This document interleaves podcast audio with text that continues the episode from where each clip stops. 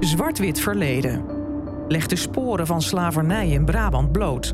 En waarschijnlijk waren ze de enige zwarte gezichten van de hele stad. In dat garnizoenstadje. Wat wemelde van de militairen trouwens. Over mensen die hier leefden Het verhaal Stedman, dat is hier begonnen. en allemaal te maken hadden met slavernij. Daarboven staat een zeilschip. Kun je het zien? Ja, Dat heeft Karel Frederik Westerman de eerste op het kasteel laten zetten om te laten zien waar hij zijn rijkdom mee vergaard had met koloniale handel. Een hele harde, strenge, brute meester. Ik denk altijd maar, hij moet ontzettend alleen zijn geweest. Ja, wat voor heel veel kinderen hè, die ook ontvoerd zijn geweest en verkocht het geval moet zijn. Bizar leven.